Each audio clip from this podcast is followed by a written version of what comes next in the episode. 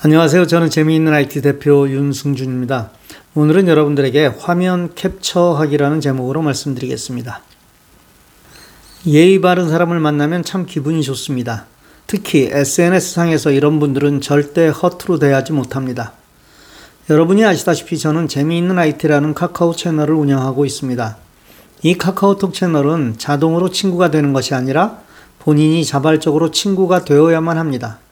제가 이 채널에 가입한 분들에게 일주일에 한 번 정도 메시지를 보내는데 그걸 귀찮게 여겨 앞으로 이런 거 보내지 마세요라는 카톡을 보내오는 분들이 있습니다.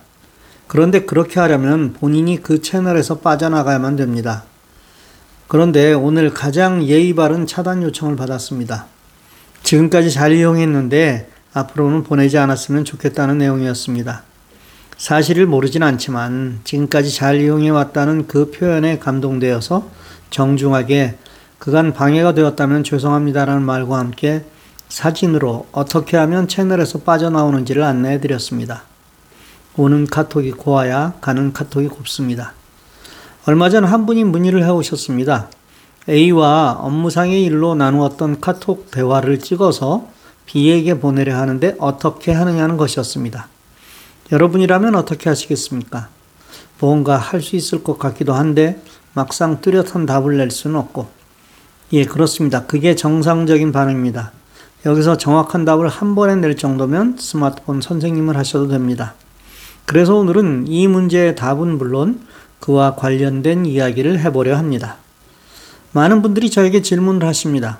그런데 자신이 원하는 것을 한 번에 제대로 표현하시는 분들은 극히 적습니다. 대부분의 질문은 제가 머리를 한참 써야 비슷하게 이해를 할 수 있을 정도입니다. 말에 대한 훈련이 되어 있지 않기에 저는 너무나 당연하다고 생각합니다. 바로 그때 가장 좋은 방법은 설명하기 어려운 현재 화면을 그대로 찍어 나에게 보내는 것입니다. 화면을 찍는다고요? 그럼 또 다른 스마트폰이 있어야 되는 것 아닌가요? 이렇게 생각하시는 분은 오늘 이 내용을 아주 열심히 배우셔야 합니다. 스마트폰에는 화면 자체를 스스로 찍을 수 있는 기능이 있습니다. 그것을 우리는 화면 캡처라고 부릅니다. 화면을 캡처하는 방법은 스마트폰마다 다른데 대표적인 방법으로는 파워 버튼과 볼륨 다운 버튼을 동시에 누르는 것입니다. 그런데 이게 스마트폰마다 다르니 뭐라고 딱 잡아 말씀드릴 수가 없습니다. 내 스마트폰에서 화면 캡처하는 방법을 정확하게 아시려면 구글에서 검색하시면 됩니다. 예를 들어 내 스마트폰이 S10이라면 구글에 S10 화면 캡처라고 입력을 하면 무엇을 눌러야 하는지 알 수 있을 것입니다. 사실 저라고 모든 것을 다 알지 못합니다. 그래서 모르는 문제가 나올 때는 늘 이런 방법을 사용합니다. 만일 여러분이 갤럭시 노트를 가지고 있다면 화면 캡처 기능은 펜에 들어 있습니다. 즉, 노트를 하는 펜을 빼서 가운데 버튼을 누르면 캡처 후 쓰기라는 메뉴가 나옵니다. 그것을 선택해서 캡처하고 캡처된 화면에 펜으로 글도 쓸 수 있습니다. 어쨌든 이렇게 해서 캡처된 화면은 어디에 저장될까요? 그렇습니다. 이 사진은 갤러리에 저장됩니다. 아이폰에서는 포토입니다. 이렇게 저장된 화면은 원하는 사람에게 카톡, 텍스트 메시지, 이메일 같은 다양한 방법으로 보낼 수 있을 것입니다. 너무 쉽죠? 그렇습니다. 알고 나면 이처럼 쉬운 것은 없습니다. 그런데 처음 질문했던 것은 카톡에 있던 내용입니다. 물론 이것도 이런 방법으로 할 수 있지만 카톡에서는 더 쉽게 하는 방법이 있습니다. 이야기를 나누었던 해당 카톡방을 열어 플러스를 누르면 캡처라는 메뉴가 보입니다. 이제 화면 캡처를 시작할 부분을 찾아 말풍선을 누릅니다. 이번에는 캡처의 마지막 부분을 찾아 말풍선을 누릅니다. 즉, 캡처할 범위를 선택하는 것입니다. 그러면 선택한 시작점부터 끝부분까지 모든 대화를 사진 찍어 저장합니다. 물론 이 사진은 갤러리 혹은 포토에 저장됩니다. 이것을 원하는 사람에게 보내시면 됩니다. 우리 집에서 교회까지 가는 방법은 참 많습니다. 하지만 뭐로 가도 서울만 가면 된다는 말은 현 시대에는 전혀 맞지 않는 이야기입니다.